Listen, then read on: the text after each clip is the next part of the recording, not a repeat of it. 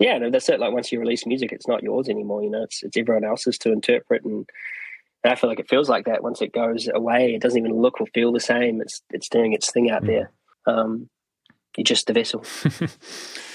We're all just anomaly, low probability organic being floating in the eternal mist of uh, time and joy and experience.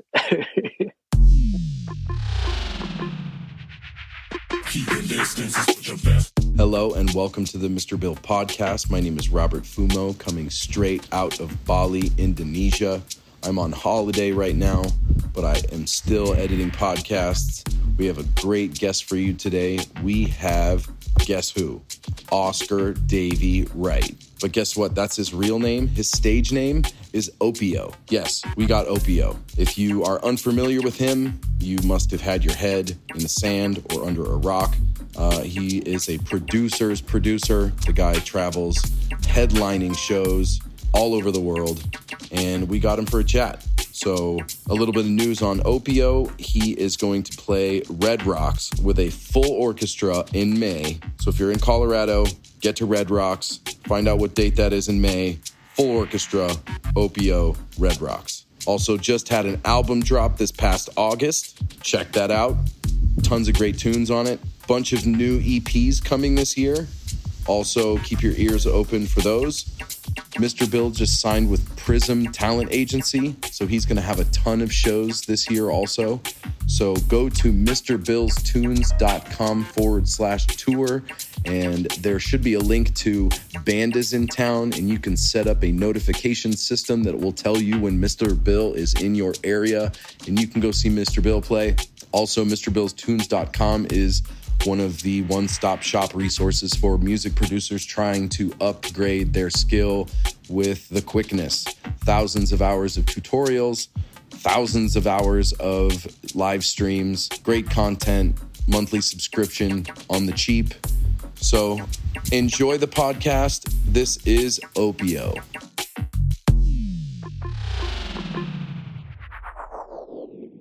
Hey, you're listening to the Mr. Bill podcast. Hey, you're listening to the Mr. Bill podcast. Hey, you are listening to the Mr. Bill podcast. Hey, you're listening to the Mr. Bill podcast. Hey, you're listening to the Mr. Bill podcast. Hey, you're listening to the Mr. Bill podcast. Hey, you're listening to the Mr. Bill podcast. Hey, you're listening to the Mr. Bill podcast. Hey, you're listening to the Mr. Bill podcast.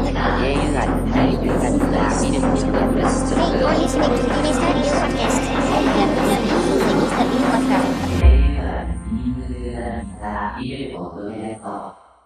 Cool, dude. Well, um, hey, thanks for doing this, man. Welcome to the, the Mr. Bill podcast. Pleasure. Um, you've definitely been a been an extremely requested guest for a while now, so I'm glad that we're finally getting around to this. Um, how you doing? I'm doing good. Yep. Um, early morning over here. On been up for a few hours. Been getting up pretty early these days with children and just life. But yeah, I feel good. Mm. Yeah, you're awake at 6 a.m. That's insane. I woke up at 6 a.m. Yeah. this morning and then I went back to sleep until like 12 p.m. or something like that. like... The reality of like someone just saying, oh, yeah, yeah, you know, get up about nine, just like even even imagining that nowadays is, is crazy. Like on the road, I'll, you know, mm. we'll get in at four or five after a show and we'll sleep as long as we can. And that's just imaginary numbers because you're kind of on the road. It doesn't actually matter. But when you're at home, oh man, I can't remember sleeping in for a very long time. The joy. Is that just because of like having kids or whatever, or is that...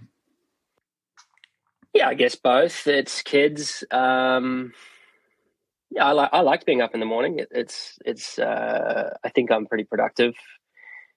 I'm a morning person, um, and then I'm also a very very very late night person. Like if I'm still up at two in the morning and no one else is around and there's no distractions, but that doesn't happen very often anymore at home, which is fine. But during the day, there's no one here. Uh, my studio's at home, so it's fine. But yeah, I've definitely, I guess my body clock's completely changed now, which is actually good because I've spent a lot of time in North America. So mm. 6 a.m. is like, what, like 11 where you are? Where are you? Uh, I'm in Atlanta, so 6 a.m. I think oh, for right. you was like 2 p.m. for me or something like that. Right. So yeah, yeah okay. puts you puts you at your like most productive at around. That's like when the, you got up. Pretty much. Well, I mean, so today's been a weird one for me. I, I just slept for 24 hours because I did like a two day Wow. session a few days before this, uh, which is like something that I, I try not to do very often, but I've for like the longest time suffered from just chronic insomnia. And Well, some days like I'll I'll write music or whatever for like however long, and then I'll go try and sleep, and I'll just be laying in bed for like four or five hours, and I'm just like I, I tell it I can tell it's like not going to happen, so I just go Mm. fuck it. I just feel like I'm wasting time, so I just get up and start working Mm. again, and then mm, just go like yeah that four or five hours that I was laying in bed sort of counts as a sleep, although it doesn't. It's like yeah. Do you, do you, is it like when you do you know you've been awake that whole time, or do you ever fall in and out of that, like unsure whether you fell asleep?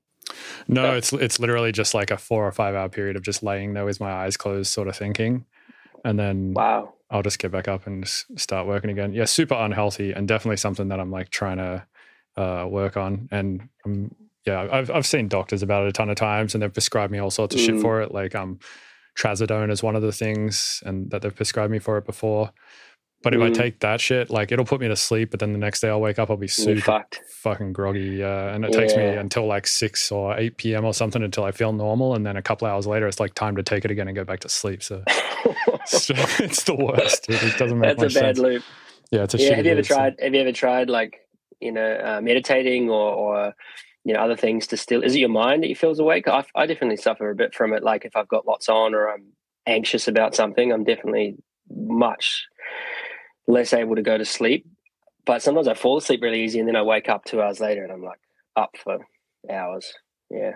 Yeah, it's uh yeah, I've tried meditating and like slowing my mind down a bunch. I've also tried exercising and just Mm. wearing myself out and um Mm, all sorts of other shit. It's really just hit and miss. I don't really mm, yeah, I don't really Yeah. understand what it is. But yeah, sometimes like Sure. I'll my my meditation shit is like I've never been able to get the hang of it to be honest. Like I can definitely sit there Mm. and and be like, all right, I'm meditating.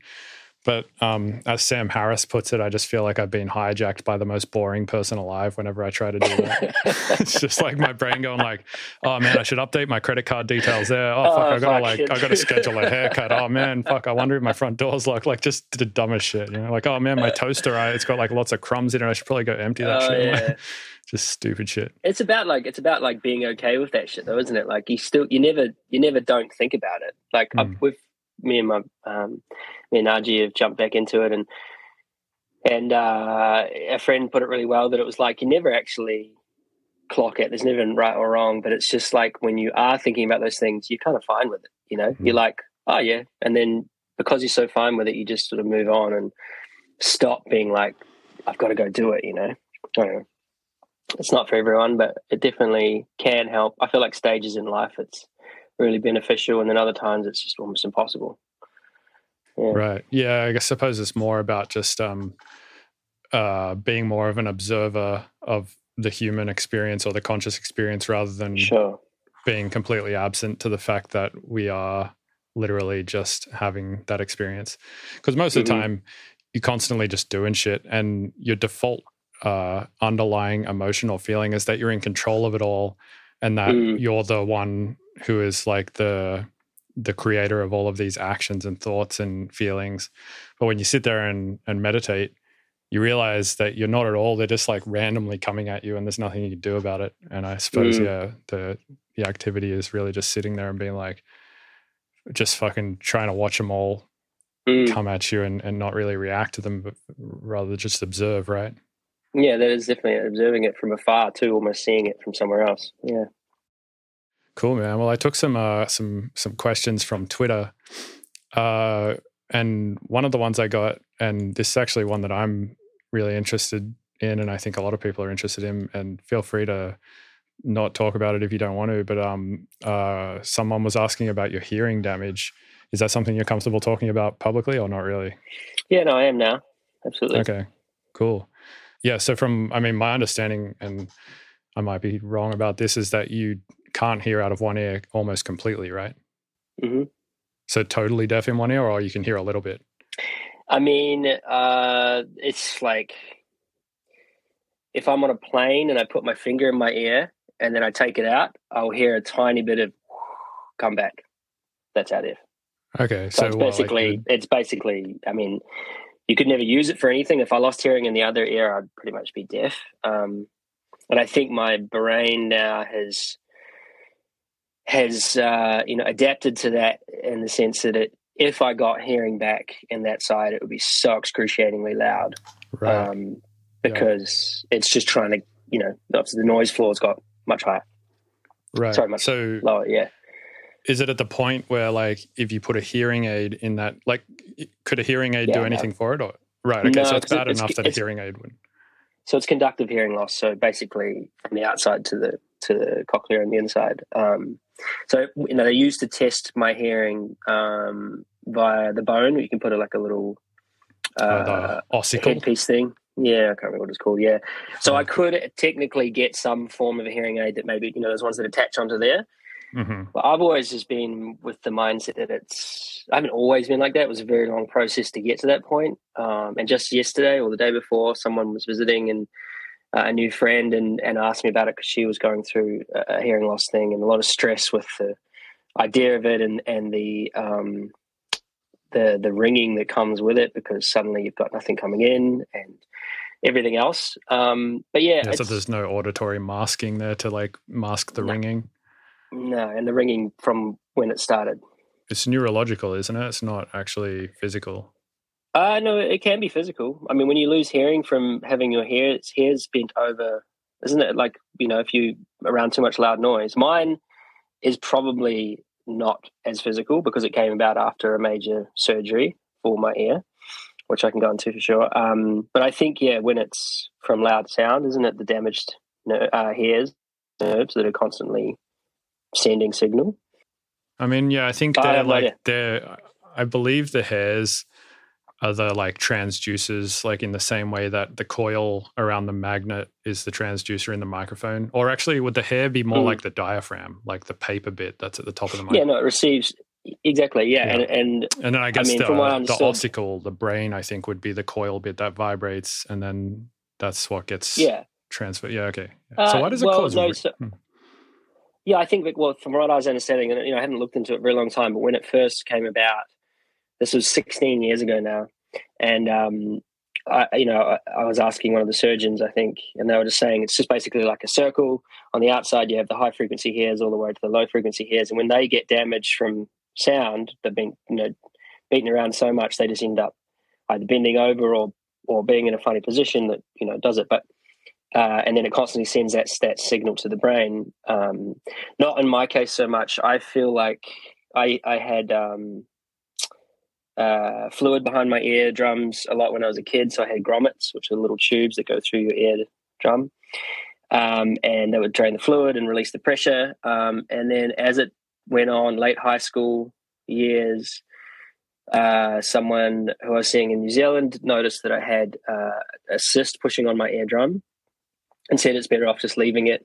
Bad advice. Um, and then when I got to Australia in 2005, I went and saw a surgeon maybe six months later, through 2006. And um, they said I have a, a cyst behind the eardrum um, and they need to operate straight away.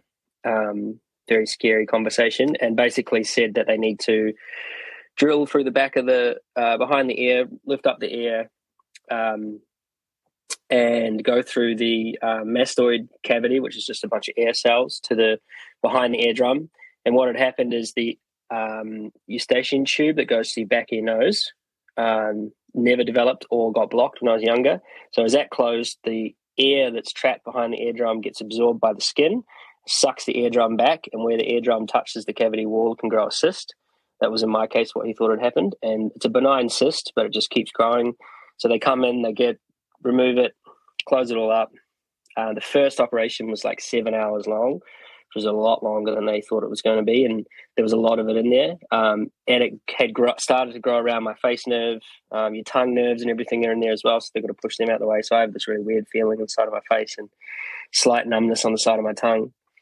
Um, Like and still, yeah, still I- to this day, you have that.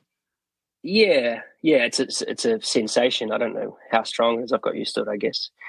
Uh, that was my main fear. Was you know if they did warn me if it's um going through that nerve, they might have to cut the nerve. You know, and that's permanent face damage, and I would take a little bit of hearing loss over that um, at the time. So it was really scary. And they you know put the the sensors on your head and everything because you can sometimes wake up in those surgeries, so they can see that your brain is feeling the pain, and Mhm. it's really full on. Um, and yeah, for two weeks after that, I had to really figure out how to get my balance back. Um, was a big one. Walking um, was quite weird at first, um, and then the ringing was just absolutely insane. And I, I put it down to more the amount of you know obviously intrusion in there, but also the, the drugs that I would have had to have taken to be asleep for seven hours and everything else that they had to do in that time. I didn't really want to try and figure out exactly why. I didn't want to have to have a a reason. It was just more this was the situation. Um, but I had to spend, you know, six months probably with white noise on on my stereo in my room to sleep or try and sleep or call my mum at two in the morning and talk to her for two hours just to take my mind off it. Um, I already had hearing damage and it got worse over time. And that's when I knew that, you know, my drum wasn't working properly. But after that surgery, it was, you know, pretty much done. They did say at the time maybe they could do something about it. Um, I'd chosen to do a, a lesser of an operation. Um, there was one which I've had now. Um, so about four years later, I ended up was probably no, no maybe six years later. It kept coming back every year. I'd go back in, have to have another surgery. As I started touring more in 2009, 10 time, um, I'd have to pick a time when I could go and really, you know, take two or three months off afterwards, not say anything, have another surgery, get it done again until later on, I met another surgeon um, who was an amazing specialist, um, and he started seeing him, and he was like, "We need to do the big surgery, which is basically they go in, move your eardrum, create a bowl kind of um, inside there, and and and have access to your middle ear without having to go in through the invasive surgery of pulling your ear back and going back in through you know, and through your skull." And that means that what I have now is you can see straight into your middle ear, um, and they can see if there's anything in there, and they can clean it out. Um, it's not a cyst because there's nowhere for it to grow. It's more just skin and debris and things like that. Doesn't mean that I can't go swimming because of it goes straight to my middle ear, so I would get extreme, um, you know, what is it? Not vertigo, but just you know, I've had it where I have to clean it out with peroxide, and sometimes I haven't warmed it up enough, and it's freezing cold, and it's like the worst seasickness you can imagine instantly. So you Mm. just you have no idea where it's up or down, and you feel like you've gone green. It's like this weird sensation. It Mm. actually feels like that. Um, so yeah, I have to be careful of that. But yeah, I just don't go swimming. Risk of dirty water or um, yeah, that. So when uh, you thing. shower, are you just really careful to not get water in it? yeah, I mean, shower water is pretty clean normally. I mean, I don't. Oh, so the, so the swimming is more about like water being unclean than it is about getting water in there. Yeah, and also both. Okay. Yeah, I mean, it, you know, if I was in the ocean, and even if I had people like just put an put an earplug in, you know, and if I put Mm. an earplug in and I got smashed by a wave, the earplug came out, Mm. cold water went in, I'd just drown. You know, I wouldn't know what's going on. Um, and then yeah, and then the other side of it is, you know, I can go into hang out, but it's kind of like this funny thing that you know a lot of people would think that's you know it's the end of time. I can't go swimming again. You know, Right. but it's like it's just part of it. I guess it's Yeah, it becomes the new normal. who for I sure. am.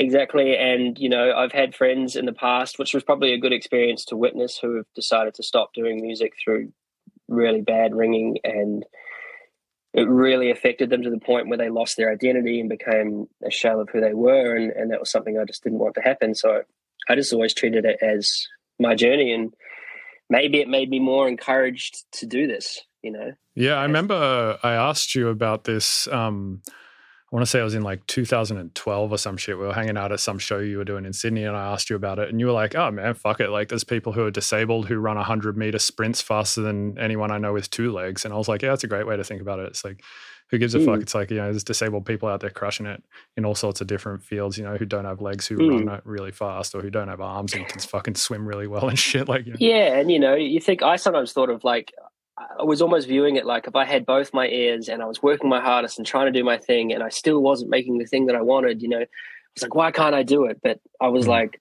I've got one, works fucking great right now, and I'm loving what I'm doing. So it works, you know, Mm. this this system works. And I almost felt like it would be more intense having both. You know, I had to think of the best way to to do it and it kind of became how I thought about it as well, which is Right. Also, as a result of being on this journey, your understanding of audiology in terms of like you know how the how the biological ear works is probably better than most producers as well. And I think having a yeah, good understanding of how the ear works also by default gives you a pretty good understanding of how microphones and speakers work. sure. Yeah. Um, how is it with Yeah. uh, doing mix downs and stuff like that? Like, uh, where do you? I guess I'm mixing mono. it, well, yeah, I suppose. And honestly, if you can get a good mono mix uh, going, then I suppose Yeah, totally. it sounds good. It- Do you- I, I don't really notice it uh, anymore. I do sit funny sometimes. I kind of hold myself a certain way when I'm talking to people. I'll turn my Mhm. head. I'll sit in a certain corner of a table. You know, all those things are just automatic now. Mm. Um, but I, I've only had one song. I can't remember what it was, and I was listening to it, and I must have had the headphones the other way, and a noise went bang on one side, you know, on my good ear. And I was like, "What the fuck? I don't remember leaving that in there." And I went back and listened, and it was panned to one side, and I'd Oh. missed it because of my ear. So it was it was funny, you know. But That's actually a good strat. Like at the end, uh, when you're like, all right, mix is good. Let's go. Like put on headphones one way, listen through. Just put them on the other way, listen through again. Seems like it'd fix it. Or uh, you could also put um, Ableton's utility on the master and hit that swap button all the time too. exactly, yeah. I mean, uh, for me, it's like that's kind of the beautiful fuck ups that are in music. You know, I kind of Yeah. like it. I was like, oh, that's funny as you know, and that part of mixing with what you've got the best you can to the point where it works. You know, you're always questioning your mixes. You're always questioning if something's good or done or all that Yeah. kind of stuff. But at some point, I just, you know, maybe something else that I know of my own that's that sounds good and and works on a system and everything. And I'm like, fuck it, that's where I'm at today. You know, and and that's it. Hmm. Instead of uh, back to that thing of having every part of my hearing and everything being perfect and knowing that it's perfect and still not being able to get it, you know, or something that would Mhm. bum me out. But um, yeah. Even with what I would consider pretty decent hearing and pretty decent like critical listening awareness and stuff like that, I still say and think that most of my mixing process is visual anyway, like looking at meters and stuff like that. And I just don't think there's any way around that. Like your ears are always just shit in terms of like like you can't listen to something and be able to hear the brightness and be like negative three, that's where the sub is. It's like no fucking way. There's you need to look at a meter for that shit. it's funny you say that because I do the complete opposite. I don't look at any meters ever. Oh, really? What Ever. about like to check phase correlation, anything like that? I mean, occasionally if I'm confused, but no, like just Hmm. it's just that probably comes from the thing of like I just have to trust that ear in a way, you know, Right. and and probably would make me confused if it looked like something else was going on and I was not hearing that, Mm. and that would be, you know, I, I, it's probably stemmed from the time when I just had to go with what I had. Um, I am now getting more into doing um, a bit more metering, and, and because I'm probably more comfortable with, with with you know my hearing and where it's been for a long time now. But at the start, it was like, sounds good, feels good, let's go. Yeah, it makes sense. Yeah, that's that's kind of where I started as well. And then I I noticed that after I started um, being a little bit more uh, like m- when I started using meters a little more, it was just a lot faster to get a mix done. Mhm. Like there'd be times where I wasn't using meters and I'd be like, fuck, this track's just not sounding done. And I'd sit on it for like six months and then come Mhm. back to it and be like, oh, it doesn't have like enough sub or something, you know, and then it would become obvious to me Mhm. after after like hit, sitting on it for so long. Now with Mhm. metering and just referencing and stuff, it's your brain is Yeah. yeah, and, and, Mm. and I think, um, especially with referencing, like not even using meters, but using other tracks and just going between the two, your brain is just especially good at playing spot the difference in going like, oh, that one's That's just what I do. or that one, yeah, exactly. So that's that's a form of metering, I suppose. I guess okay, so yeah, yeah, Yeah. I I A B like. I'll, I'll be, you know, a third of a way through what is likely to be the length of making the song, and I'll bounce the drop four bars, and I'll take it into QuickTime or whatever, and I'll just bang it against a bunch of tunes really quickly, and then I'll go back in and keep working on it, and I do that all the time. Mhm. um, just to almost feel like the tune as a complete thing. This is what it feels like so far, and yeah, no, I'm, that's that's definitely part of my process for sure. Yeah, yeah. Your brain is so good at doing that. Like just listening to two things and being like, that one's brighter, or that one's like Mhm. bassier, or that one's more It's wide. instant. that- yeah, yeah, exactly. Yeah, So the I, weird I always thing's tell funny. I, I used I used tools early on, like a lot of spreaders and and phasing and and chorusing and things like that to really try and get width. Without really knowing how wide things were. And a lot of people would tell me my music's really wide, but still punchy and has that Mm. kind of thing, but didn't really know. You know, I guess for having that one ear, I was trying to make it sound wider for one ear. Right. It's like- Um, yeah, it's funny. do you ever uh, use just one speaker as well, or do you kind of have to have the other speaker there as well so you can like get the, Oh, I- I the noticed bounce it. Like, I- I-? Yeah, and you can feel it. Like if you're in a room and you've got one speaker coming from one direction, you Yeah. you, you know, even with basically hearing in one ear, you know that's only one coming. You know, it's not Totally, all just going in here. You feel everything. You know, it's you know, it is. It's all about the energy and about what it feels like too. And sometimes you don't know what you've heard. Um, you know, you, you, you feel it. It's that's Mm. what music is. It's such a good, you know, a thing for feeling. And so I, I notice it, you know, and, and when someone, it's mainly when there's a bit of noise in the background, someone will say, Hey, on this side of my bad ear, and it will bounce off a wall on this side, and I'll turn that way, thinking they've said it over there. Like that's where I Yeah. won't pick it up.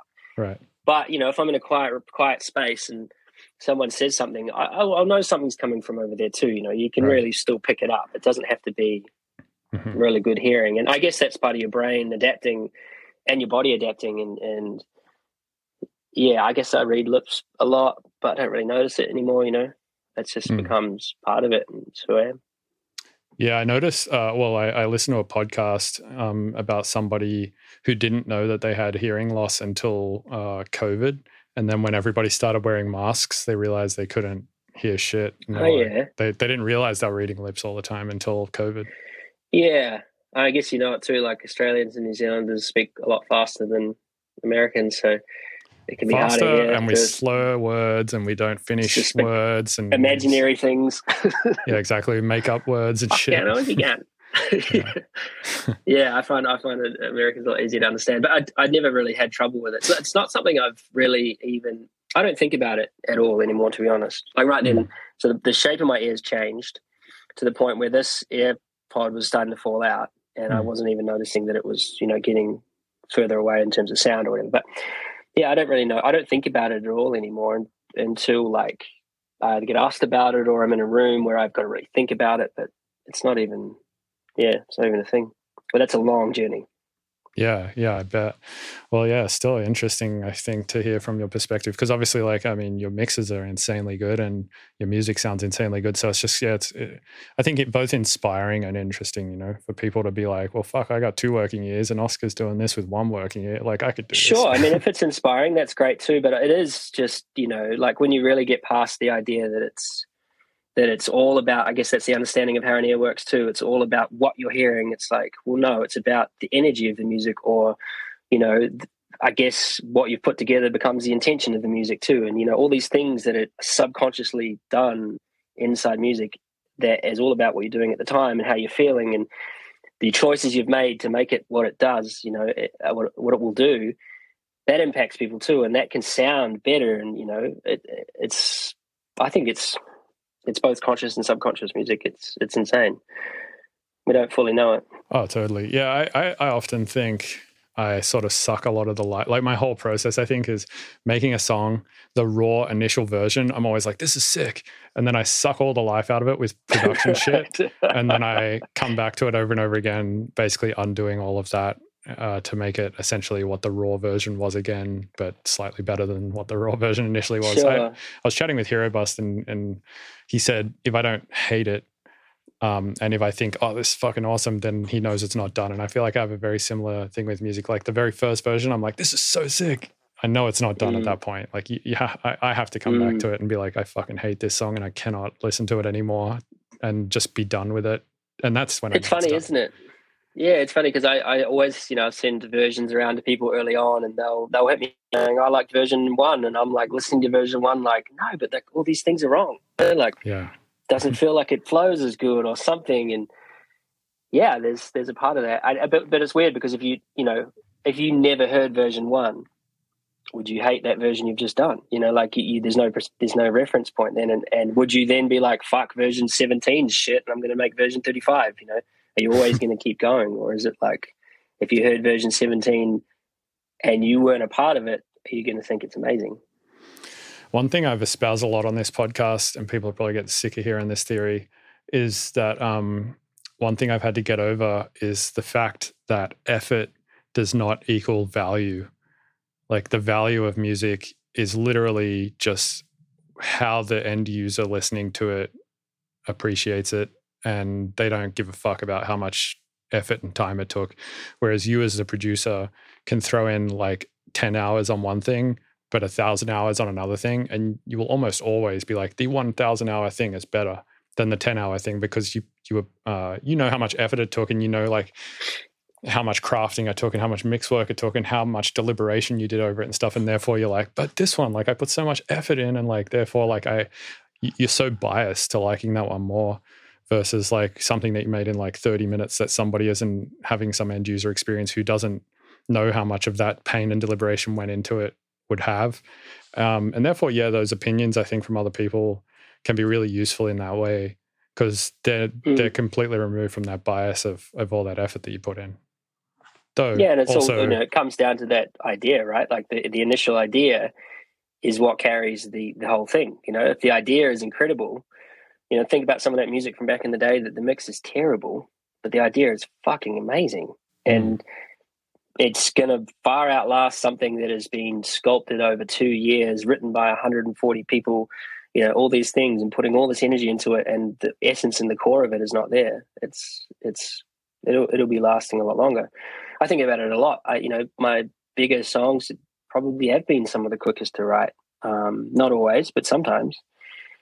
Yeah. Mm, yeah. I mean, I, I have I think in my top Spotify, one of them I wrote in 45 minutes in a K hole, and the other one I that's was, so quick. yeah, yeah. And the other one was a song that I went back and forth with Sodown on for like over a year and a half. like we were doing a mm. session on it every two weeks for about a year and a half. So that one probably has hundreds and hundreds of hours in it. Um, so yeah. Are you then? It's funny. Do you think that like are you, are you then trying to create a cool idea?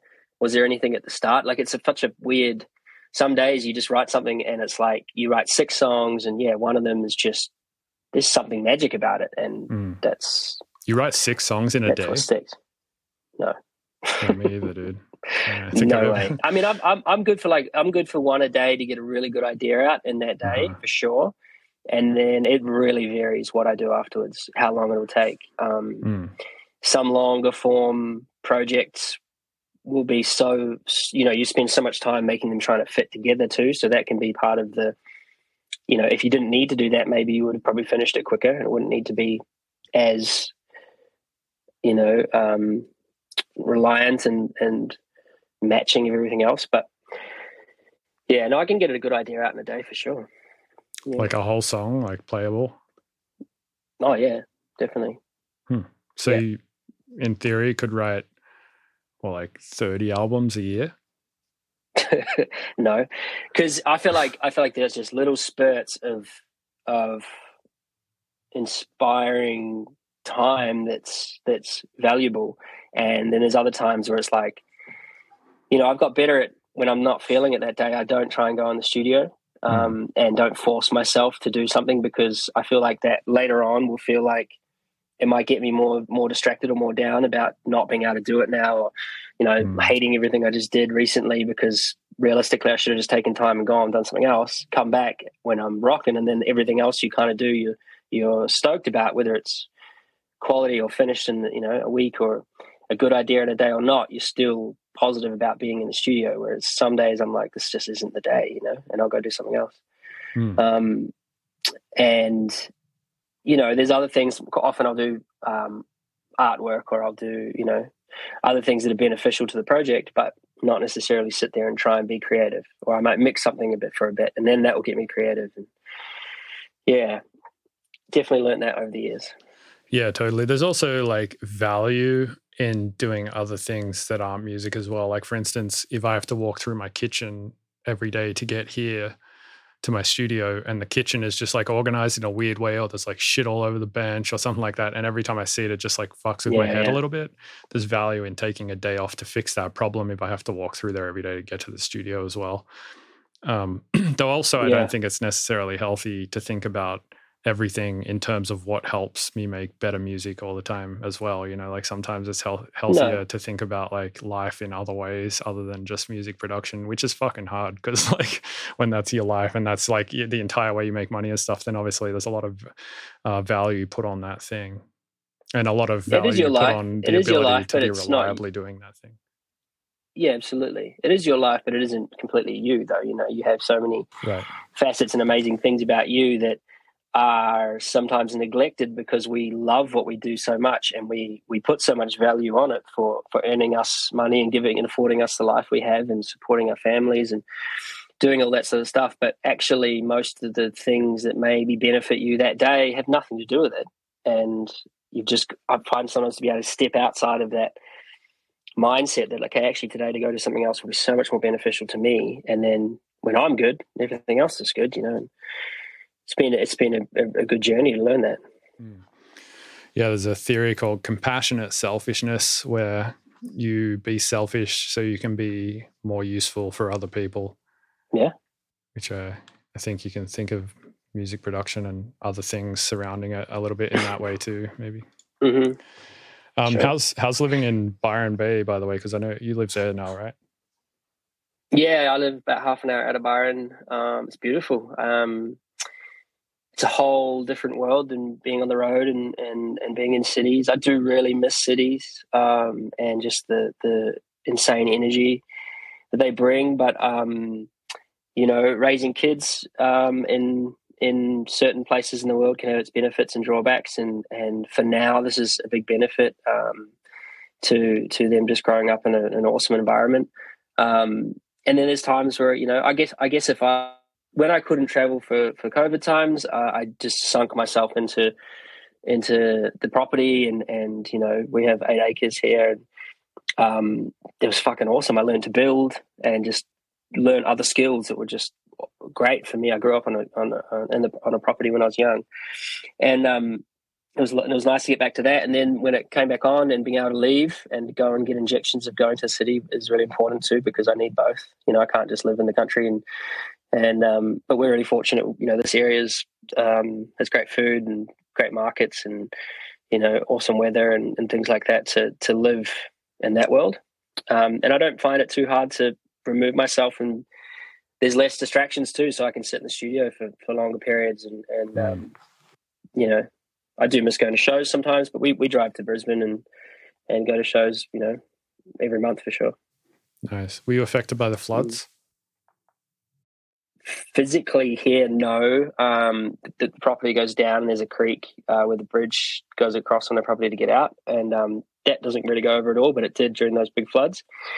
But um, no, everywhere around here did for sure. So, so, yeah, so you got like, stuck on no- your property for a period of time yeah, for a few days. Yeah. okay well, that's not but too bad but like yeah. that was absolutely fine compared Mhm. to you know obviously the power was out for a couple of weeks i think maybe or no reception or something i can't really remember but you know we went and helped out for a couple of days and did what we could once we could leave here and and then yeah it was like pretty traumatic for a lot of people yeah, sure. it was fucking epic from the sounds of it. My my mum, dad, and brother up in Oakhurst, which is like sort of um it's in Queensland somewhere. I think it's it's near Hervey Bay.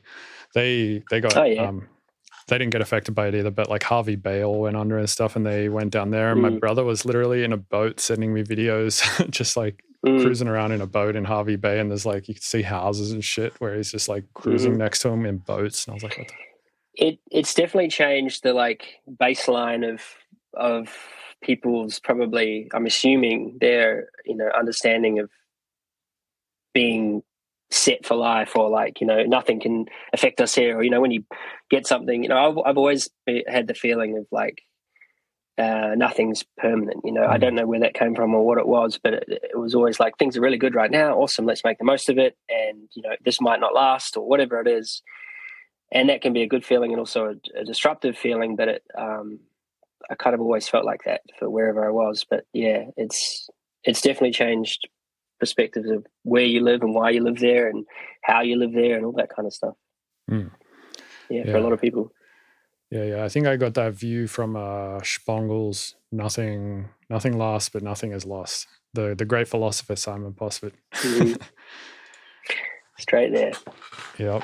Um, so you're like, how many motorbikes do you have now? I remember you sent me a video a while back, and you're like, "Oh, I got a motorbike." how's, how's motorbike Uh, life going? Four in the shed at the Cool. moment. Nice. Oh, yeah.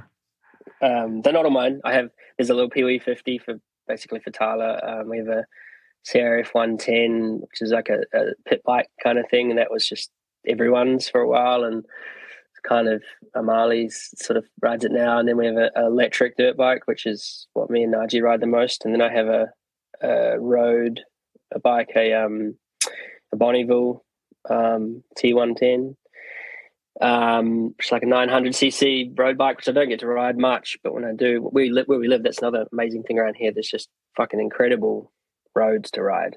Um, yeah, it's awesome. Hmm. Do you mostly ride the dirt bikes and stuff around your property, or do you take them to trails? Yeah, no, the property's big enough to have fun around here. Like when uh, Max Ashes was staying here, and we're making music. We'd just middle of the day, or you know, in the evening, or after dinner, or whatever, because we could put some headlights on them. We'd just go and fucking hoon around on a couple of bikes for like half an hour, and then come back to the studio, and we're like reset. It was Okay. fucking awesome. it was like a full reset, and and uh, I do it a lot. Like if I'm really into something, I won't leave for the whole day. But sometimes I'm just kind of like, what am I doing? Fuck, I'm gonna go outside and do something. Mhm. Um, I have an electric skateboard too, which is off-road thing to be able to boost around the property. It's like snowboarding because it's quite hilly and rolly and stuff. So that's sick. Yeah. Oh yeah. Did you build any sick jumps out there? Fuck yeah, I got like three feet of air that time. Nah. Um, uh, I, I built a track when we first got the property, like almost five years ago, four and a half years ago. And just the upkeep of it and going away all the time was just Yeah. insane. So I just, I couldn't, I couldn't do it. And I go and ride um, a mountain bike too. I go ride. Do you still ride? Yeah, I haven't for a bit, but I when I first moved here, I definitely the thought of building a little pump track out the back crossed my mind. I still Yeah. haven't done it, but yeah, I, I, I need to get yeah, back into it. But yeah, I, I still have my bike and stuff, obviously. Yeah, I miss it, but I don't do it for sure. Um, and just having something small, you know, I, I rode around the property a couple of couple of times, um, like just different ways and going around. There's a lot of bush and and then lots of uh, more manicured grass areas. And so to go, I went all the way around and a few times and up this really steep hill, and I was exhausted, you know, in 20 minutes or whatever. So that was super fun. But it'd be awesome to have a track that you can ride, but the time and energy and commitment and persistence you need for something like that. It's insane, I reckon. Oh yeah, it's in, it's nuts. There's um a few of the trails that I was riding in Northern California were built over the course of like 15 years, and there's uh Yeah. the people who upkeep them are generally the scouts.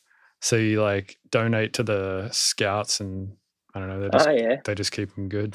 Yeah, right. Yeah, there's a few like on the border between New South Wales and Queensland. There's one called the Border Trails where people have just gone and made them along the fire break that goes between the border.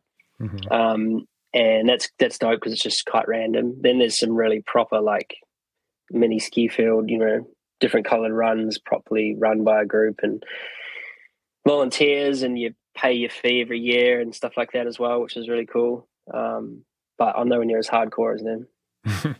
yeah, trail building's a whole ass thing, man. Like you need to get out there with machinery, and then yeah, the upkeep is a Yeah, definitely a, a weekly, if not more often, job. And you got to like every time it rains, go out and like fix it and shit. totally. Especially people are riding I mean, when it's raining.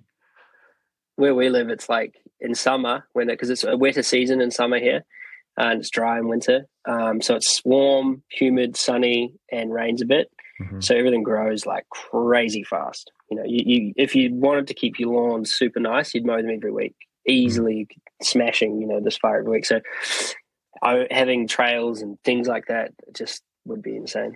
Damn. Yeah. Yeah, do I do keep, love it though. uh, I just love getting out and doing for something physical. You know, it's it's awesome for you. oh, definitely. How do you keep eight acres of grass under control?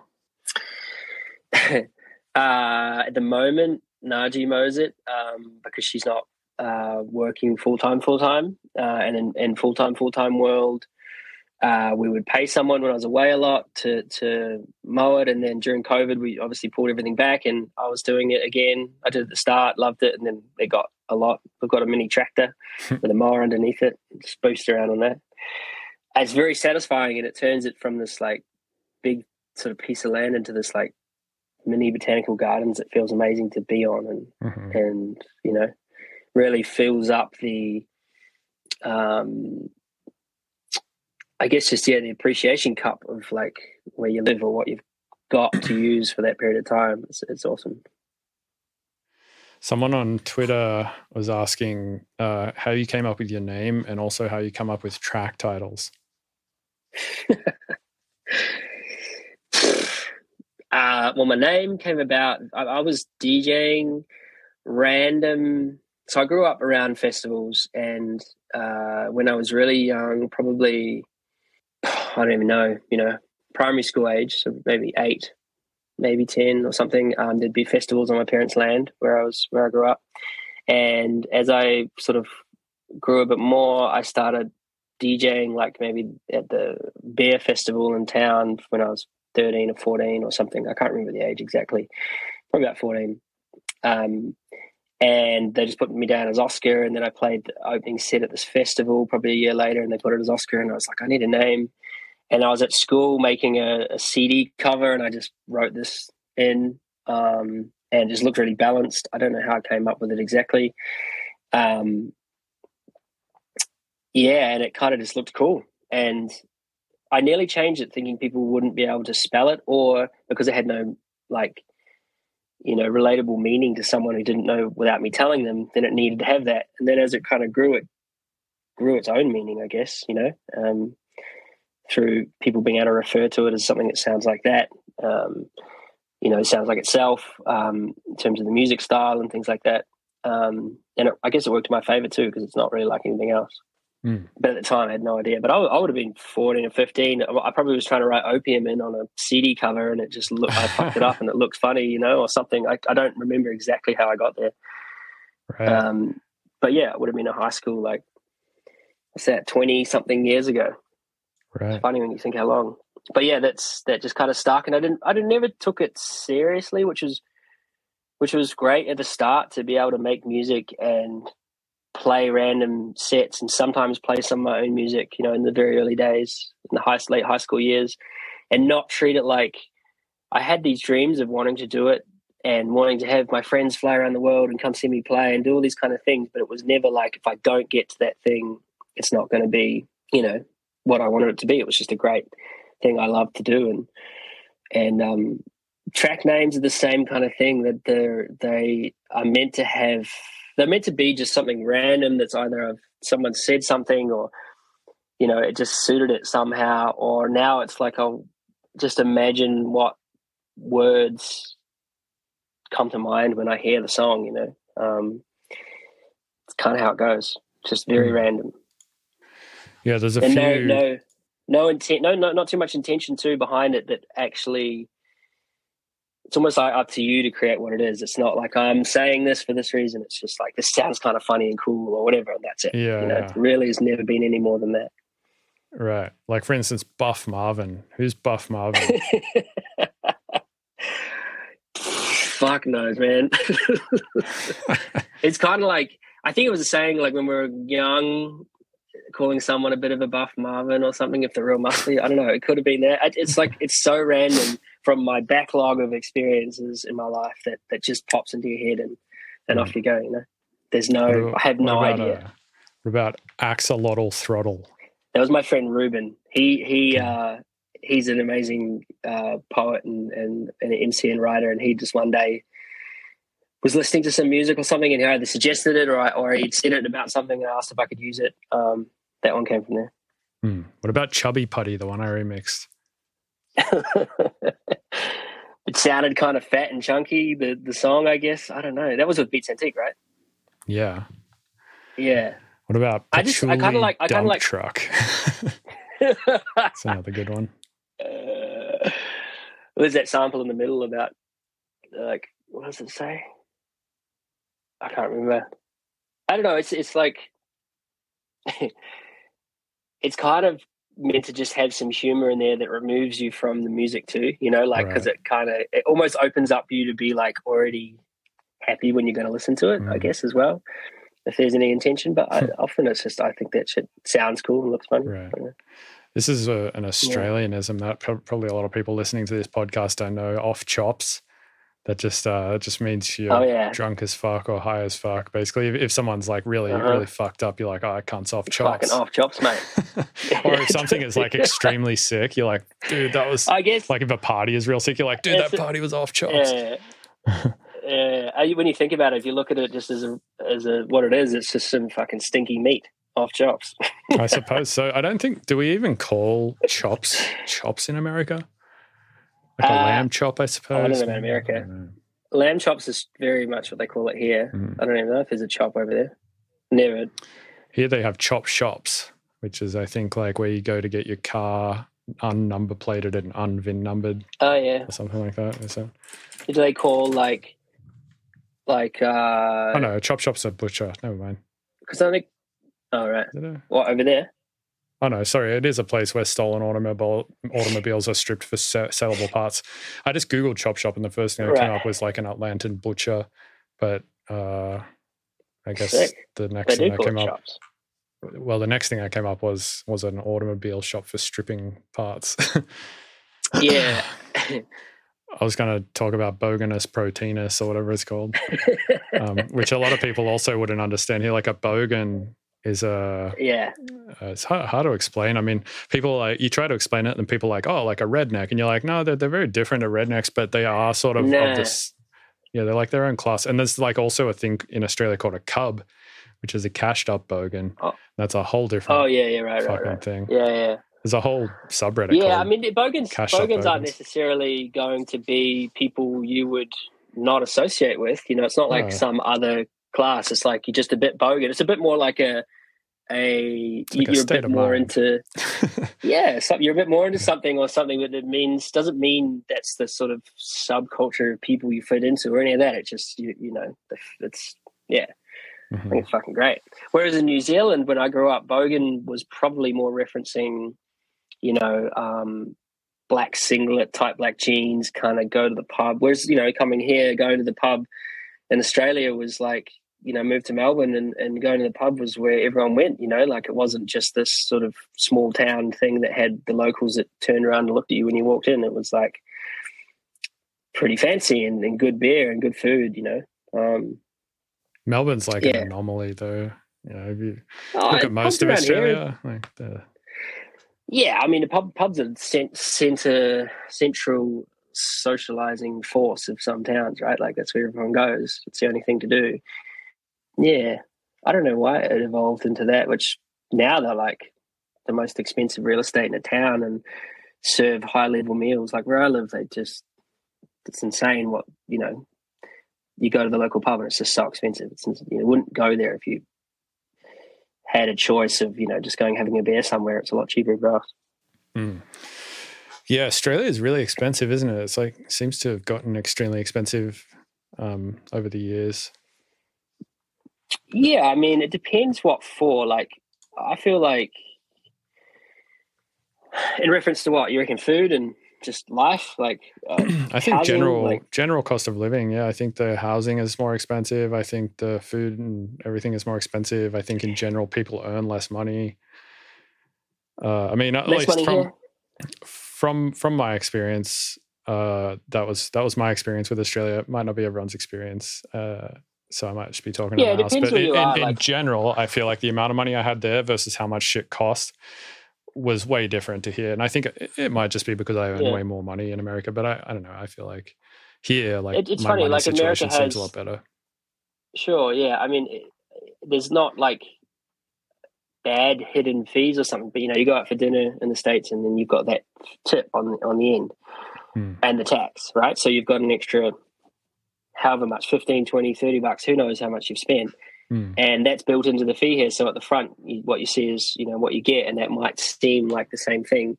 Hourly wages, I think, are probably more here um, Mm. in the base level, but people probably earn more at the top level over there for sure.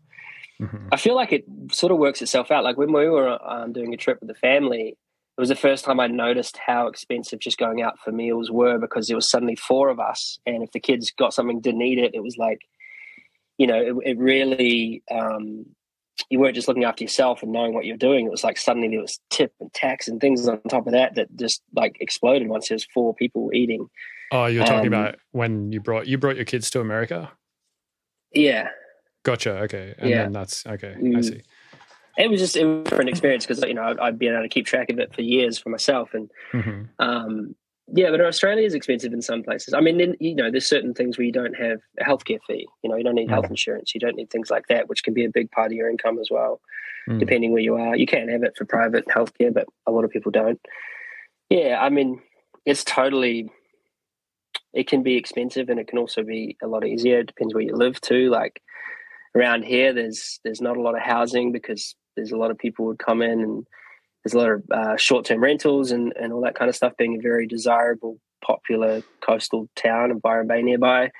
Um, people are demanding paid a lot more because rent is so expensive. Um, and then so there's not enough people to work in the restaurants and cafes and you know living here w- is probably one of the most expensive. Um, but yeah i guess that's a lifestyle thing isn't as well? Yeah, definitely buying a house in Sydney. I think at this point is like you need a million dollars to even get your foot in the door there. totally i mean that's that's where a lot of cities are heading over there too right like it's Yeah, definitely. Yeah, that's that's had- part I of why I moved to Atlanta is because you can get a house here. I mean, this house You- that I'm living bought- in. Yeah, I bought that one? this. Yeah, I did. It was awesome. four four hundred and twenty grand, so it was like not that bad at all. it's a good number yeah, yeah. uh, that's fucking great Whereas a lot of cities that I was looking at when I was um, trying to buy a house for the same amount of square footage and bedrooms and like close to an airport and like just all the same basic shit that I that I have here yeah was definitely closer to a million for sure. Oh fuck yeah! I mean, and it's weird that that like you know, wages have not increased and expenses have increased and house prices have exponentially increased. You know, Mm. the the idea of affording a house in your lifetime for so many people is impossible. That's awesome. I love Atlanta, man. That's fucking cool. Yeah, I like it a Yeah. lot too. Have you um have you ever watched Mr. Beast on YouTube? You know who that guy is? He's I know who the guy is. I haven't watched it. No, I know who you're Yeah, talking yeah. about. I know. Yeah, I've I was- watched maybe one video in the past. Whatever. Yeah. yeah, I was just watching it last night, so it's like recent in my mind, and we're talking about houses. He he, just like, like Spending insane amounts of money on every it's video. fucking kind of. Yeah. ridiculous, dude. He has um like 127 million subscribers, so he's the most subscribed channel now. I think maybe even more than PewDiePie. But yeah, he all his videos get like hundreds of millions of views. And yeah, pretty much every every video he just gives someone a house and like gives someone a Lambo and like also it's fucking crazy. Like his last video, he was like putting Lambos in hydraulic presses and crushing them and insane What? like he, he'll he'll spend like three four million dollars on a video and just like basically make it back in the amount of views that he gets but yeah. Just because of ads. i guess so man. I don't know. And views because like i mean um you have a thing on youtube called cpm which is like your clicks uh sorry how much you get paid per thousand views. Most people's cpm i want to say is like somewhere between 5 and 15 bucks depending on like the standing of your youtube channel. So if you're getting like a Mm. hundred and something million views and you do the math on like five bucks per thousand views or something like that you know he's making 500 i don't know i can't do maths but yeah a lot of money Mm. 5 million per video roughly or something so he can like blow Mhm. three and a half million on a video still make two Mm. million or something he gave he gave someone a fucking island in a video like someone who was just subscribed to him he just like gave them an island Like- What? bought an island and gave gave him an island. yeah it's ridiculous it's, it's out what of control reality. he's 24 Yeah, as well it's fucking out of control Wow. yeah you, youtubing has gotten to a new level like that um those Yeah. logan, logan paul and jake paul Yeah. like now that jake paul dude's like a fucking professional fighter he just beat anderson silva in a fight hmm mental Yeah, I was always when I remember seeing that first one that he did. That's all I've watched, but thinking he was just going to get smashed because I didn't really know he could fight. But he, he's, he's good. Yeah i guess he's doing okay now. Yeah. Um, yeah, his brother that's Logan Paul is like I think all about to get cancelled and shit because he's just keeps being a sus cunt around animals. Like there was that video where he walked into the forest and like videoed himself with somebody hanging in that Japanese uh, suicide forest and almost got cancelled for Oh, that and then put an apology out. And then there was another video of him where he just like was tasing a rat And then another video where he was just holding this fish and like dragging it through water and like I think killed the fish. And then he bought a pig and then uh like just basically What, he's the- just doing all this shit to try and get attention on YouTube. no, I think he's just like a Just being a weirdo. psychopathic dude. Yeah. Ugh. Yuck. Um. Anyway, tangent. Uh, what do you like more, pancakes or waffles? Never So- understood waffles. Pancakes for sure. What about the Yeah, waffles are not really holding thing. capability of a waffle? Yeah, eh, you know what? Honestly, they crystallize too fast most of the time I've had them. Um, if you're putting in like, maybe I just never had a good waffle. I never understood chicken and waffles. You know that doesn't make sense. Um, sweet chickeny thing. Um, but I probably never had a, a good enough one to to have my mind blown. You know, pancakes are just such a staple for us here. You know, they don't waffles. No, crepes are around a little bit, but yeah, the whole idea of I think Tala, uh, three, she's three. She has uh, healthy banana oat kind of stuff, pancakes every morning, nearly, and it's just like normal food, you know. Mhm. It's, it's but waff- waffles are like. I think we got a waffle maker at some point with the idea that we are going to use it a lot more, but never did.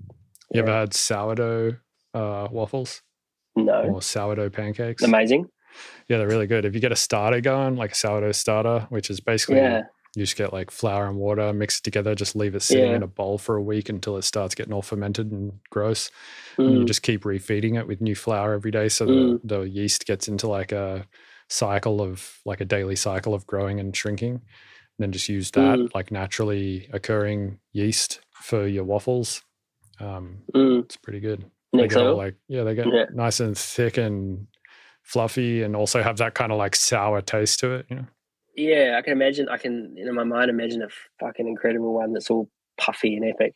I need one now. You got me thinking. get a get a starter going they're, they're not that hard uh, the, the good thing about baking and what I really like about it is it's a really good effort to reward ratio. You know, like to make a starter, it's really like 30 seconds of effort, but you just have to wait for like a few days and then you put in like another 30 seconds of effort and you wait for a few days. It's like a lot of waiting, but not Mm. much effort. Nice. Yeah. Do you still make bread? I do, yeah, not as often as I used to, but I'm starting to get back into it now. Mm. yeah, I went through um, which I've talked about on this podcast already, like a pretty gnarly drug addiction thing. So like my ability to look Mm. after anything, including myself, was like not Mm. not uh, very good for the last sort of six to twelve months. So my starters just all Mm. died and stuff like that. Mm. How are you doing today? I'm doing good today. Yeah, uh, definitely a lot- better. Yeah, I've been actually today. Let's see, That's Um, awesome. days. yeah. Today is actually 90 days, so three months. Wow, that's Yeah. fucking epic. hmm are you? Are you and uh, oh man, that's so next level. Congrats. Thanks. Yeah. Yeah. Definitely is relieving to not have that constant thing in my brain just like pinging me to go like do the thing, do the thing, do the thing. Mm. It's a fucking pain in the ass, man, to like wake up and be like, I don't want to do the thing, but like I have to because I feel like I'm getting suffocated by this fucking urge.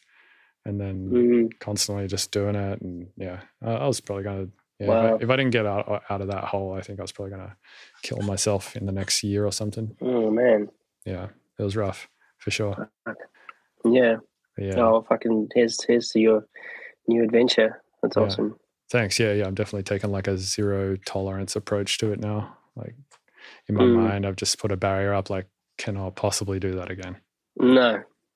No. And also, I think Wow. like being really public about it as well as like giving me a new level of accountability. Because if I fuck up now, it's like I look incredibly foolish to so many people. Whereas before, it Mhm. was like a little secretive, so I could like it. Yeah. feel like I could get away with it a little bit. You know? Mhm. Mm.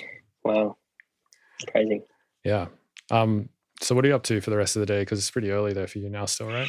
Yeah, uh, I was actually just going to jump back into doing music. Um, I started some music with Ashes, a dude, a really awesome dude from New Zealand. I was going to try and finish some of that. Mhm. Um, start some new random stuff if I wasn't feeling one of those today. Um, yeah, I've just kind of post album, post you know working on something for so long. Also, the insane intensity of coming back to touring after that break was not what I expected, and and had a pretty decent but also pretty crazy year in my head for, for, for because of that and t- being really tired and and missing my family and all the different things that come with it. Um, so making music outside of that reality too is is really cool. But it was really cool also to do it inside of it and use music as a as a emotional vent in a positive way. It's really cool. So yeah, I was going to make music. Um, that was my plan for today, actually, make music. Nice. Uh, yeah, because you, Yeah. you just did a string Which some, shows, sometimes right? that can be hard. yeah, That can be sorry, it can be really hard just to be like, "Fuck, I write music today. I don't have to do anything else." Like just that idea. Sometimes it's like, "What?" Yeah, talk to you and make music. nice. Mm. Um, Um, I did just do some shows, yeah, in New Zealand. Oh, right. I thought you did some in America too recently, didn't you? Um, I've yeah, well, I mean, recently, as in October was probably the last. That was the last run. Oh, gotcha. Okay, so that's a while Um, back. I did a lot of shows for the last year, um, and yeah, I mean that last run leading up to that, learned how to run the lasers and, and things like that from stage, and and really create start to create the show I've always dreamed of creating. You know, like really being able to combine a look and a feel, but then also you know do things like being able to write for an orchestra and, and do a show like that. And now I want to put all that shit together and make it where it's like multiple layers of musicians, multiple layers of ability to do things on stage, being able to control and, and fuck with the video and the music and the lasers all from stage and make it look and sound fucking epic. Mm. Um, so that end of that tour was really, you know, my production manager Matt came up with a way for doing it. It was really simple, so I could just be on an airplane and have written something new and just go and being able to create little loops that I could launch or full song loops for laser cues or however however I want to do it for that song.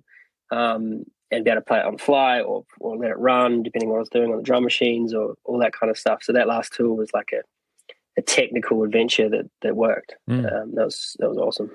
Yeah. Yeah, your video at Infrasound, which is I think the last time I saw you play. Um, I think G Jones also played that night, and Charles played that night as well. Uh, The Mhm. video for that was fucking awesome. It was like extremely colorful, and I think from memory, you told me you'd been making those in After Effects, right? So uh, that time, I probably just started using After Effects. I think. When was that? That was the. What, was it, what time of year was it? It was like. 2021. Oh, that's right. It was. At the, it was in like October or something, right? It was yeah. Whenever Infrasound right? 2021 was. That was when I'd started learning it. Yeah, and I'd uh, had uh, some video from a guy, Sasha, um, Slovenian legend, um, that I'd edited and was just starting to learn how to really kind of create my own things um, as well. But now it's like got to the point where I can make make a song and and have an idea in my head and pretty much get that idea out visually as well, Hmm. um, which was a big thing too because being a control freak, you want to have a, a vision for it as well. You know, like when I can hear, you know, I have I don't have synesthesia, but I definitely feel like I finish a song, close my eyes, and I can I can see the color and see the the feeling of the you know visual aspect of the song, Mm, that's and then be able to go create it. There's uh, so sy- Is it yeah. So I found this out recently, or okay? a little while ago. Synesthesia is just when two uh, senses connect. Oh yeah, when you see one thing from another, yeah. it doesn't. Yeah, Yeah, kind of. Yeah. It doesn't even necessarily need to be seeing. Like you could smell something and taste something at the same time, or Yes, smell something, right. hear something, or smell something, hear something, taste something. One sense, one sense Just- is influencing another. yeah, through the thing. exactly. Yeah, yeah. yeah, yeah, And the one where you hear something and then see color is uh, chromesthesia. Okay. Yeah, that definitely happens. I used to like when I was the early days, like slurp and giggle days. Actually, going back to that, I reckon I remember thinking about it a while ago. Uh, Robo Booty was right at the time when I'd been making a sound and doing a thing, and the album was coming along, and I didn't have that song done, and that one came out in a day. Um, just had somehow the sounds fell together and everything happened because I'd already been, you know, got my bass sound down, I got my drum sounds down, and began to put it together. But in that period of time, I would sit at the back of the room and listen to the songs, close my eyes, and if I started seeing shapes bouncing around and was not, you know, distracted by that, uh, by the music, and I could just get lost in that. That was when I knew the song was done, and that was kind of like this this thing that would happen every time. And if I wasn't seeing those shapes, there's something something up with the music, you know. Interesting. Yeah. What was it usually that was up with the music?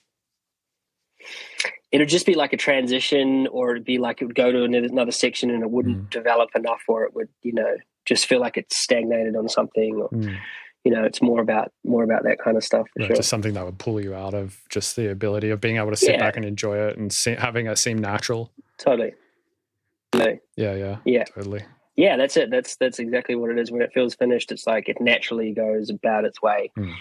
Yeah, Right. It's like It's you, left you. you've gotten out of the way of the Yeah. song and the song's just doing its thing, kind of. exactly. Yeah, no, that's it. Like once you release music, it's not yours anymore. You know, it's it's everyone else's to interpret, and, and I feel like it feels like that once it goes away. It doesn't even look or feel the same. It's it's doing its thing out Mm. there. Um, yeah, you're just the vessel. We're all just anomaly, low probability, organic being floating in the eternal mist of uh, time and. Joy and experience. Yeah, well, sick, no, dude. Well, hey, man, I appreciate you coming on the podcast. It was uh, good, good to chat with you for a bit. Good to catch up. And um, when are you back in the states? Um, in like four weeks, I fly um, and do um, a couple of shows in the states. And I go to Costa Rica uh, and do Envision. Um, yeah, I'm, I'm I'm back a few times already. Yeah, so four weeks. I'm gonna just work my ass off on some new music and video and things like that. Damn, yeah, you fly over to the states multiple times a year, don't you? Oh, mo- yeah, multiple, multiple. Yeah. I try not to. Like, it depends on the, the length of time between shows and things like that, um, and the style of touring. But you can't control that a lot of the time. So it's Mm. it's whatever. It's however I need to be there, however long, whenever. Yeah, Do you ever consider Um, just moving? yeah, totally. I mean, that's a much bigger reality with Oh, family. yeah, totally. um, when you you need to be pretty sure. You know, we've we've talked about it absolutely, and we'd love to. We just have to figure out how. And Mm. um, you know, I love this life here, and I love my life there, and the kids love it there as well, and they love it here. So it's like you know, we're in a very very fortunate reality where we we love being in both places. Mm. Um, and yeah, you know, it's good to explore all options. Mhm. You know, Yeah, I feel like flying back and Mm. forth. Uh, when I, I, I think the most times I ever did it in a year was twice, and I was like, "This is too much." I couldn't handle it. I did it eight times last Oh, year. fuck that, dude. That's crazy. so fucked. Uh, Like my lower Yeah. back just fucking. just- my lower back is just deleted Yeah. thinking about that. yeah. My, uh, Yeah, it's it's not easy. I mean, it's.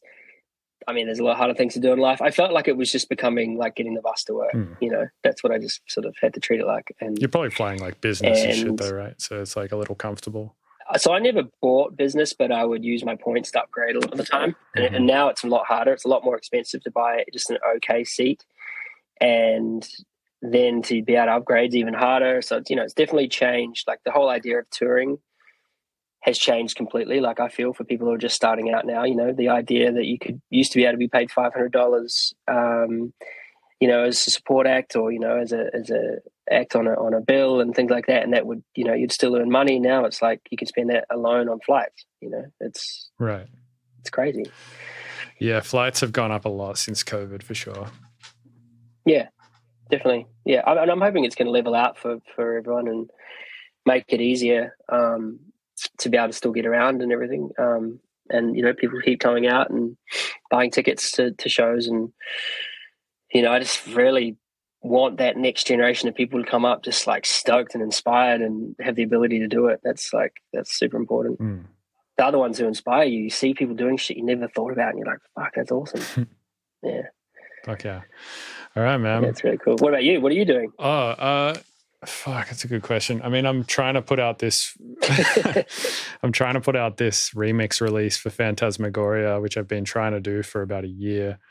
Um, but it's like it seems like a constant battle. It's like people keep pulling out because they're rebranding and their remix doesn't suit their fucking vision anymore. Other people are pulling out because I've waited too long on my end, and they're like, "Oh, that remix is too old. I don't want to put it out anymore."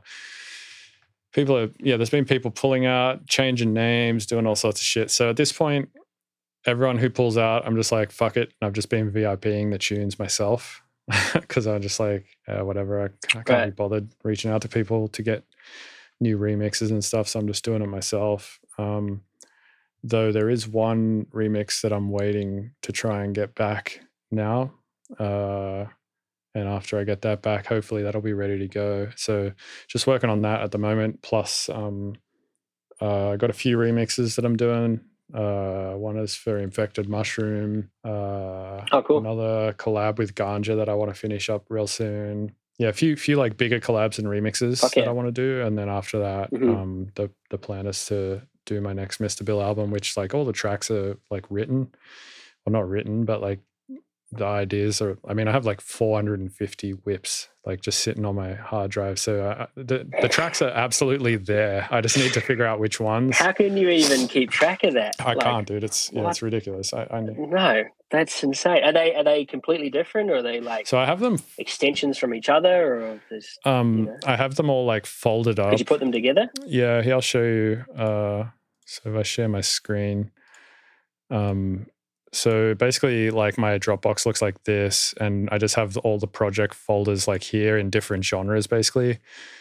Uh, and then if you go into like any of those, there's just like loads and loads of tracks in each genre, and then like, um, That's then, insane. yeah, you know, like dubstep. There'll be like a bunch of dubstep tunes, and then whatever four four. Fuck, if I've got if I've got like ten songs on the go at once, I'm like starting to get worried about finishing some. Like I, I mean, I always have things that I started and never finished, and I never look back at them; they just disappear.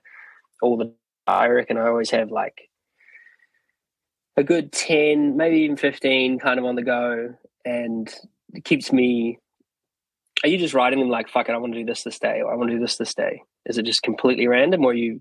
I, I often write like to try and fit it into my set. this is like my like- big whips folder, and it's yeah, 342 tunes. This is just like sh- things that I would play at shows, and then Wow. yeah, it's uh, yeah. I think I, I have like a problem with just being like, yeah, fuck it, I'm just going to do this, I'm just going to do that, and I don't have like Mm. by by the sounds of just chatting with you a bit, it sounds like you're a lot more like focused. Um, at, at being like, all right, I got like these tracks that I want to do, or this track and that vision visually for it, and like this equals this sh- shit in a show or something like that. Whereas I'm sort of just like uh, just throwing shit at a wall constantly, and then I don't know. Eventually, I'll be like, oh, cool, Mhm. these tracks seem like a family. But it usually, honestly, uh, it usually happens when I leave my house and studio for like an extended period of time. So, so like if I go on a long trip or something for like Mhm. a month, that's usually when album visions and stuff will take shape. And I think it just takes like Mhm. walking away from the technical component of it to see that. But obviously, Oh, I'm totally. fortunate enough to Yeah. have that experience of going away for months at a time, pretty much like uh, on a yearly basis, if not bi-yearly basis. Mm. And do you get response like I find it like playing them out as soon as I do that, you see what works and where it sort of sits people and how it makes people respond as part of it too. Definitely, yeah. If you're playing shows and people often are going off for like a couple of specific tracks, you're like, all right, well, those ones need to come out and be worked on and finished. Totally. Yeah, definitely. Or you know, Mhm. um, for instance, the track that played at the end of my podcast uh, was Pleasure Seeker, and that was a track that I didn't think was finished, and didn't think I'd ever finish, and that's why I put it at the end of my podcast because I was just like, oh, whatever. It's like a B side track that's just a random beat. Um, and then people asked about it so much that I was like, oh, I should probably put that one out. And that's the one that I was telling you about that I wrote in like 45 minutes in a K hole. That's like one of my biggest tunes now. Mhm.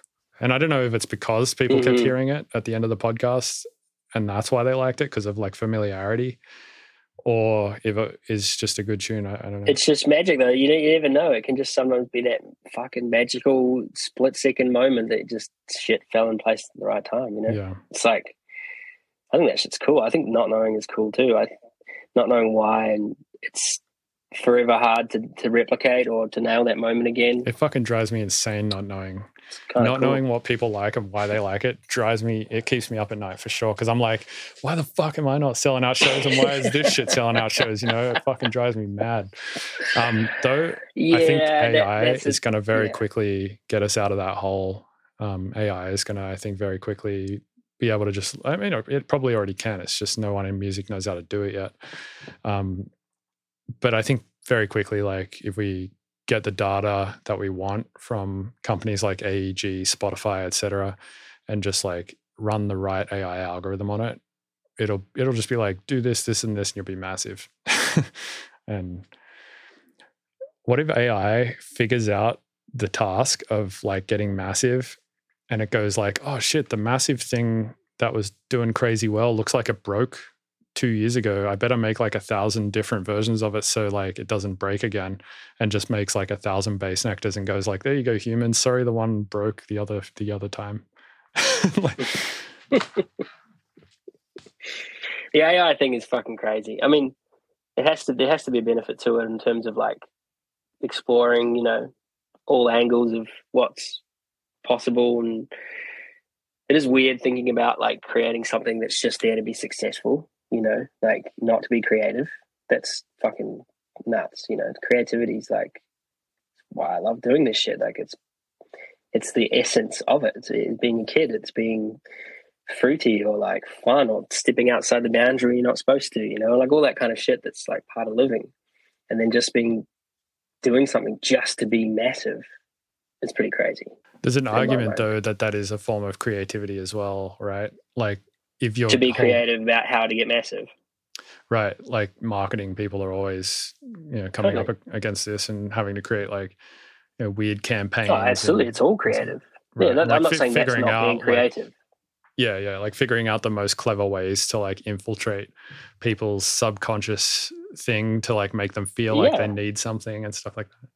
Yeah, I mean, I know I get my satisfaction when I feel like majority of what is happening inside of the music is me and all that. But yeah, there's certainly times when you want to be it to go further or be more successful and mm-hmm. be creative in those ways for sure. Um, as long as the music still speaks.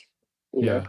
Do you ever make like a yeah. song and then you get to the drop and you're like, if I do this little like fake thing on the drop or like fuck with it in this way, that'll fuck with people or do things to people's brains in this way or whatever, and like in the hopes that it will like interest people in a certain different way. Because i think that's essentially the same thing right? Almost as being like if i run an ad this way it'll fuck with people's minds in this way and make them want it in a certain way. And if i run an ad this way to this ad set of people and blah blah blah. Probably not more for the outcome but more for the for the experience right? Like in a way like you don't know what the outcome will be whether they'll like it or not or whether it'll make them you know it's more for me like about a dance for like do, doing something will make people hopefully re- respond like this for sure. You know, you do think about that all the time. Hmm. Um, and how is that much different to? how is that much different to? I'll make people respond like this to an ad set, and then running fifty ad sets and finding which one makes them respond more, and then just digging deeper into that. Versus if you play a certain song live, on the dance floor and you're like that one worked more out of the other 50 songs i played and then going back to the studio and digging deeper into that because of that experience that you had with people. Yeah yeah that's that's no different. I'm not saying that there's any difference in that for sure. I mean i, I feel like whatever the thing is that you do that you're trying to get across to people and get more of it across and do all that kind of stuff but i feel like if there's no like initial essence of you creating something and thinking i want to do this thing and i want to you know enjoy that process. And then when it gets to a certain point how can i make it more adaptable or something? I think that's my favorite part of it. It's just when you get lost in it and there is no real how's this going to be perceived or whatever it's just like this is fucking fun. Like you're saying like the first version is sick and you're like this is fucking awesome and i'm stoked you know? That's like the pure core of it. It's, mm. it's sick. You don't even have to think about where it's going to go or what it's going to do or how you're going to do it. It's just like i fucking love this today Mm. Yeah, definitely. Like as an as a subjective experience to have, that is one of the better ones that we can hope to have in this human life. Mm-hmm. Yeah, making music's fucking awesome. it is. That was one of your latest tweets. I looked at your Twitter earlier to be like, oh, yeah. I, I think it's like, yeah, like the third tweet down on your thing is just music is fun. Certainly is. Yeah, that's one of the things I yeah. really love about your your output as well. Is it's always really positive. I feel like my output all the time is like, "Fuck this thing," I'm like I hate this shit, and like your output is always just like, "This is sick." Yeah, I mean, you know, you don't always feel like that, and when you don't, you don't need. If you want to, you don't have to say anything, or not you, but in general, um, I just feel like, yeah, most of the time, I'm pretty grateful for the reality, and I've always, you know, when I was younger, it was always just going to be my hobby, and it turned into my full time reality and um, something I could never even imagine, you know, and, and still I sort of have to pinch myself at that that reality, which is grounding and nice, and to have other parts of my life too that exist to keep me me. Um, yeah, I love it. I really mm. enjoy it. Yeah, it is crazy to be able to do this for a living. I quite often think about that as well. It's like, it's craziness. Right. You, you realize exactly how crazy it is when you try to explain it to somebody who absolutely doesn't understand the like industry or anything like like an Uber driver or whatever driving you to the airport. You know, like you realize how crazy it is at that level. Or when you try to explain it to like a like a therapist or like a doctor or something, they're like, "Wait, you like why are you having all these issues and shit?" And you like, try to explain to them your job, and they're like, "Oh yeah," and like you just tell them they can't understand it um, and can't really empathize with the the type of problems that come with it and stuff like that. Mm-hmm. Mm-hmm. Yeah, and it's it's you know it is a really it's a bit of a breakthrough too when you discover that a lot of those problems are shared by so many that do something similar. You know, like it's not mm. just you that you're struggling with this or struggling with that, or you know, or finding that the success should feel better, but it mm. doesn't. You know, or or the the failure is you know constant sometimes. You know, all those kind of things but yeah, it's it's a fucking weird thing to do with your Dude, with your life. Literally, you know, but so rewarding and so challenging and so worthy um, as well. It's nuts. I I tell people all the time that one of the things that I'm most grateful for is getting off stage at Red Rocks and realizing that all of my problems still exist because it just proves to you that like the issue is not success. Like if you can play at Red Rocks, which no. is like kind of the end game, in my opinion, like thing that you can do mm-hmm. as a mm-hmm. musician. Like I mean, obviously you've headlined it, which is a lot different to me playing support there, but like just playing on that stage in general is like such a fucking reward. Mm-hmm. And mm-hmm. if you can get to that level and do that and get off stage and be like, fuck, my anxiety and depression and existential threat and all of that shit is still totally present and realize that oh yeah, like nothing that can exist in the physical realm or any reward that I can get will ever fix that, then the true process of mm. starting to even think about fixing it can begin, which is like I know total internal. Journey. I, I, uh, you've nailed something there. I 100% agree, and I've experienced it too. Like not in terms of thinking it would solve everything for me, but getting off stage and you know having worked for six months on a show and, and worked my ass off, and that process was actually probably most of what you know the the the, the journey of it is everything. And then you yeah when it's over and you get off and then everyone else has been filled up with the experience and they're up here and you're just like fuck what what do i do now? You know like it's it's gone. It's everything's disappeared. And it's not that you don't appreciate it or you don't have any understanding of what just happened but you you like you need to begin again. And and then yeah like everything that you were thinking about yesterday comes straight back. And you're right, though; it's a really good point to to to then be able to start and realize that achieving those things won't solve your problems. Yeah, I've got a lot of friends who are like either just starting out in music or have been doing music for a while and are like, oh, once I achieve this, I'll be fine, sort of thing. Or once I achieve this, like my life will, like, I will feel fulfilled no. and everything and like that. And I tell them, it doesn't work that way at all. And they just, you can't really truly um, believe that uh, that it won't until you've like actually experienced it. I think like I always inherently like 100% knew 100%. that it wouldn't solve anything to to like uh, quote unquote make it but once you truly do quote unquote make it and do the things that you know 15 year old you watching an incubus at red rocks dvd thought would solve all the problems do get to that point and then truly fully experience it then yeah it's uh, it's quite the experience to have and yeah, very few people really I think funny you talk- get to experience it in that way, like to that level. Yeah, it's funny you talk about it because I've I've been thinking, you know, I, I sort wholeheartedly believe that, and you want to be able to talk to people when they do talk to you about starting a career and anything that you might have some sort of relationship to or knowledge of, and you really, it is really hard to explain that exact thing, but after experiencing it, it's it's so much of it that you yeah I don't know what it says about it too. It just for me, it just makes me want to continue to to have those periods of time where I'm like invested in something and and loving it, enjoying it, and knowing that the end of it is is not the you know the actual doing of it. It's everything, and afterwards start again. Yeah, That's and what I think too. Financially like you can be better off, and then that's not that's not going to solve anything either. Right. I mean, obviously, being fundamentally uh, financially better off is is can put you in a lot of positions that will make you feel less stressed and whatnot. It definitely that for sure, but to to to sort of solve your the big the big outlook on life, or you know, you go and suddenly go and buy all those things that you always wanted, you're still going to have those same internal problems after you've used them for a bit, for sure. That's a great great point. Yeah, I suppose um, the cool thing though about solving a lot of those problems, financial success, uh, all that that stuff, is it's almost like troubleshooting the problems in a signal chain though, right? Where you're like, all right, the preamp's fine, my RAM's fine, Mm. this port is fine. It's like you slowly get down the track and you're like, all right, well, it can only be this thing or this thing that is the issue, right? And I guess like through Mm.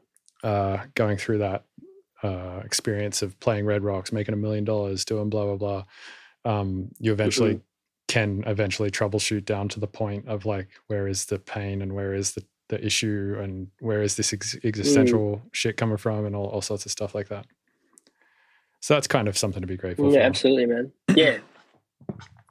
oh, it's I've yeah. I don't even know what it is anymore. I'm so so so fucking grateful for for so much of it. And it sounds so cliche that when you're you know just saying I'm really grateful, I'm really grateful, and, and saying it to yourself enough actually is part of it. But to be put in the position then to be able to like go and try things out and and challenge yourself in such new ways because you've achieved so many of your dreams from being a kid. Like I used to have, I had this list be nearly 10 years ago and I ticked all those things off that were such big things for me, you know, and I kind of stopped writing the list because it kept, it kept coming up that the thing I was just dreaming of, I'd be able to go do, or I'd keep working towards. And it takes a lot of work and a lot of dedication and focus and, and all that. But yeah, it's, it's, it's amazing to be able to, to dream of something and go, fuck it, I'm going to try that. And you start telling people and then it becomes like, fuck, I have to do it now, you know, and I have to dive in and I have to, you know, it's how the orchestra happened. I was like, I want to do one and, you know, I want to do, I, was, I want to do them again, you know, and I, and I want to,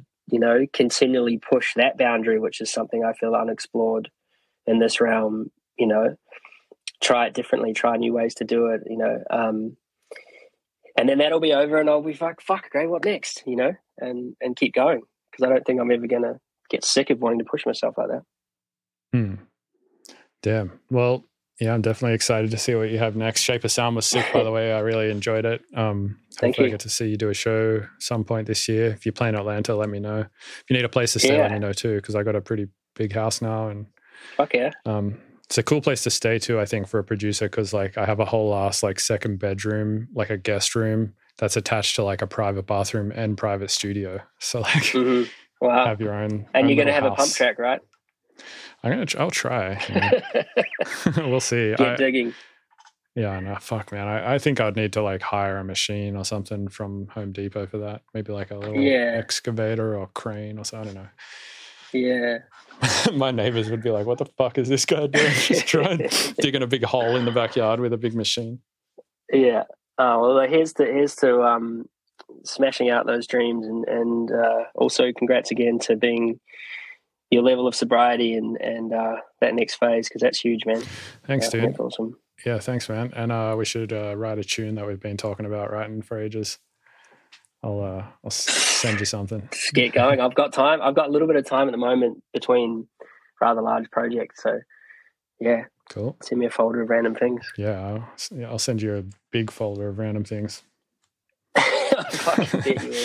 No, I'll I'll I'll, pare it down to some things. narrow it down a little bit. No, actually go find something that's like not really what you'd think would do, but we could do something that would be us.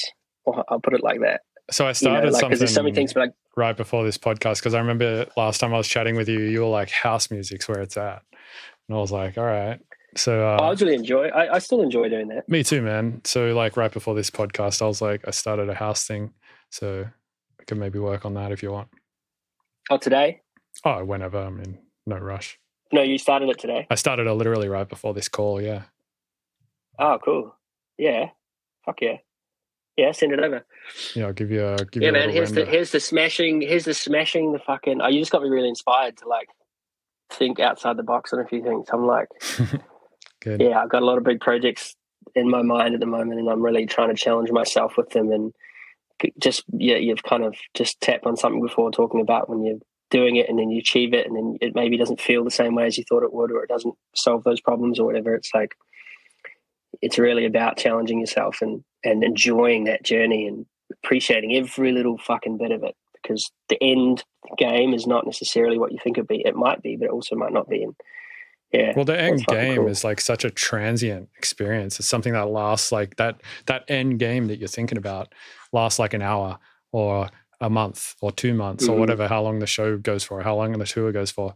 But the actual process of making mm-hmm. the music is like 99% of your time, I feel like. So it's my, I mean, the, the bulk of your life, if you're a producer, is got to be spent sitting by yourself in isolation, making tunes. So you got to, you got to learn to enjoy that part of it. Yeah, no, totally. Oh, that that is the enjoyment. It's it's um, but it all builds. Like I think that one experience or that one show or that one tour or whatever, they all build to create a life or a, or a period of time that does give you a bit more perspective on what the whole thing is, which is which is a beautiful thing too. Mm. Yeah, for sure. Inspiring shit, man. You're awesome. yeah, likewise, dude. Thanks for coming on the uh, podcast, man. I really appreciate it. Pleasure. Anytime we can talk again, I'm, I'm down. Yeah, man. Whenever you want to bounce a idea, an existential idea, or any anything else, just hit me up. Funny how it goes down that, that road so often. Oh, yeah. The whole thought process of what it really is. It's almost like we're humans experiencing life. Hey. Yo, what's up? Thanks for listening to the Mr. Bill podcast. This show is produced and edited by Robert Fumo. You can get early access to the show by going to my website, MrBillsTunes.com, and paying me instead of Patreon. And remember to go rate and review on iTunes, or I'm going to come to your house and punch your dog in the throat upper deck your toilet and fuck your partner. Note, I may or may not do those last couple of things. Uh, you should probably just go rate it on iTunes or Spotify or whatever it is that you listen to the podcast on because it really helps the podcast.